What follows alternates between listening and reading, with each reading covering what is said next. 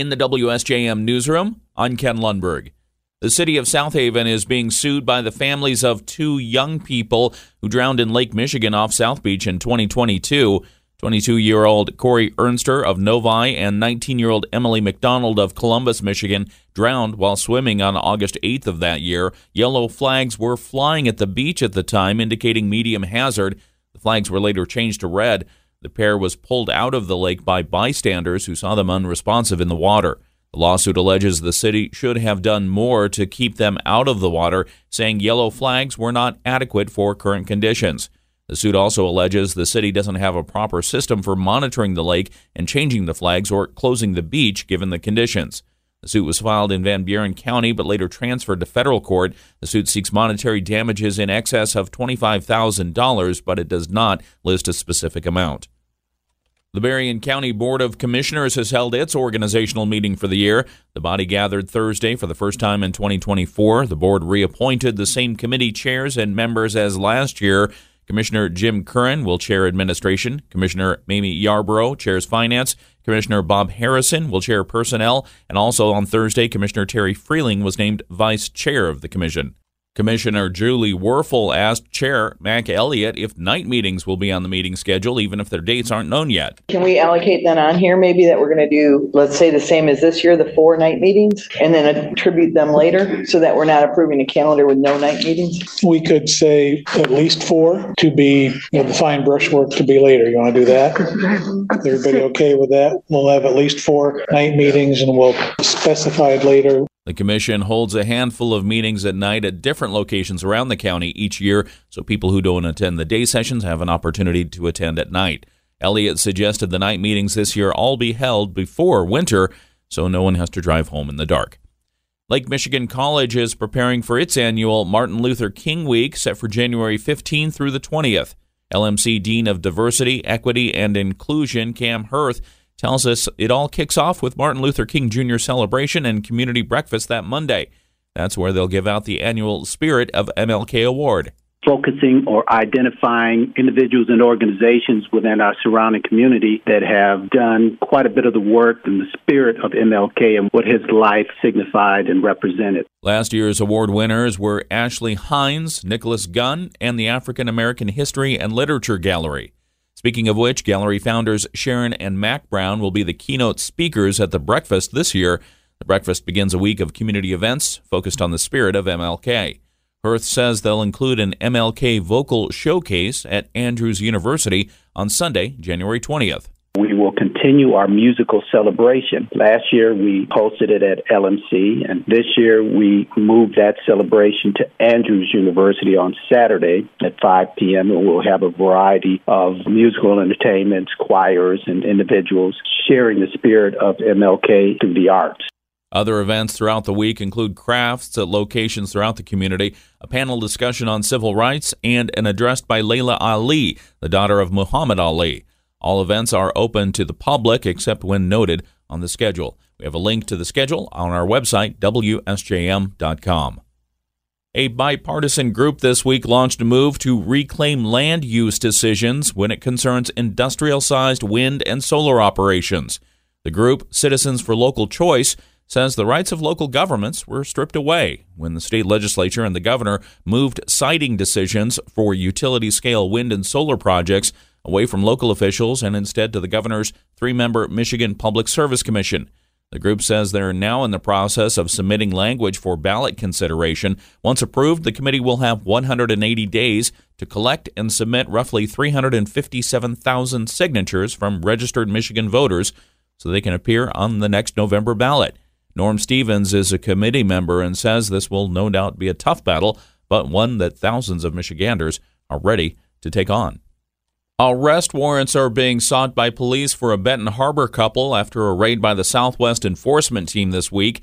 The team says it searched a home on John Street in Benton Harbor Wednesday, seizing 44 packages of fentanyl, 31 packages of crack, and a gun. Also, three stolen street signs were recovered. SWET says the primary suspect, a 44 year old man, was not home, but his wife was found near the drugs. The husband was contacted by phone but refused to come to the scene. Police are now seeking warrants for both the man and woman on charges that include larceny of street signs, possession with intent to deliver crack cocaine and meth, and possession of a firearm during the commission of a felony.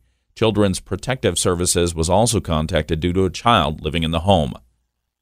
There's a change underway at St. Joseph today. WSJM's Andrew Green has this report. St. Joseph Today director Amy Zapel is serving her last day today. She's moving on to be a senior foundation specialist at Corewell Health Foundation, Southwest Michigan. Zapel was hired to lead St. Joe today in 2017. In her announcement that she's leaving, Zapel told local business owners in the community her time with St. Joseph today has been a quote incredible journey. Meanwhile, the St. Joseph Today board has begun a search for Zapel's replacement. They have not yet identified that person, but will make an announcement when they do. Prior to leading St. Joe today, Zapel was the director of the Heritage Museum and Cultural Center in St. Joseph. Andrew Green, WSJM News. Hospitals are seeing a spike in respiratory emergencies.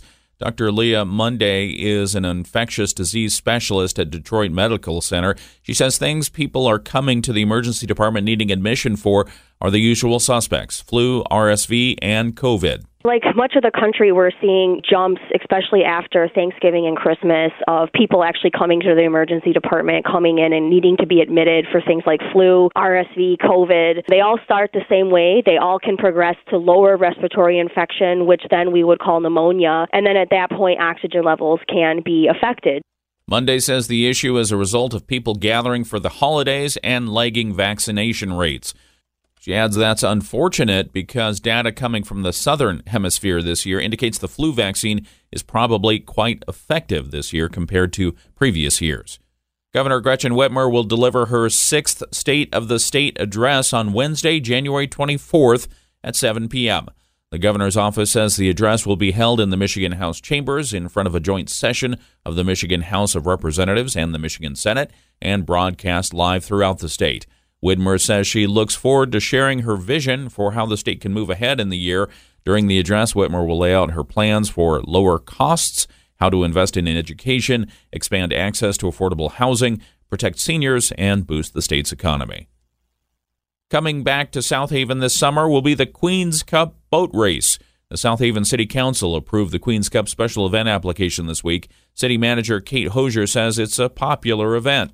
Remember, if you've been around this town that long, we've had the Queen's Cup here in 12, 15, and 17, and maybe, was it 19? Nope, not 19, but we've had them three prior years.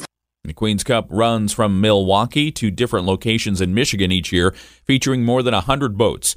South Haven Assistant City Manager and Harbor Master Griffin Graham told the City Council the event this year will have exclusive use of the South Municipal Marina when the sailors sail in. This allows city staff to reserve the entire marina, make that available for the boats coming in to stay the night or stay for the weekend during the race.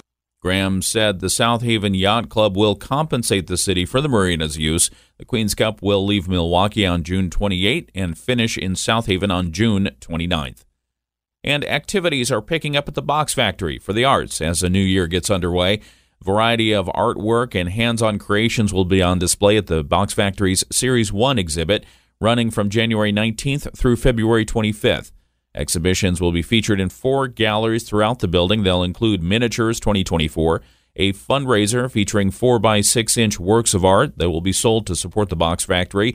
Also up will be She Said, created by three women artists from South Bend who are inspired by the resilience and strength of women across time and place.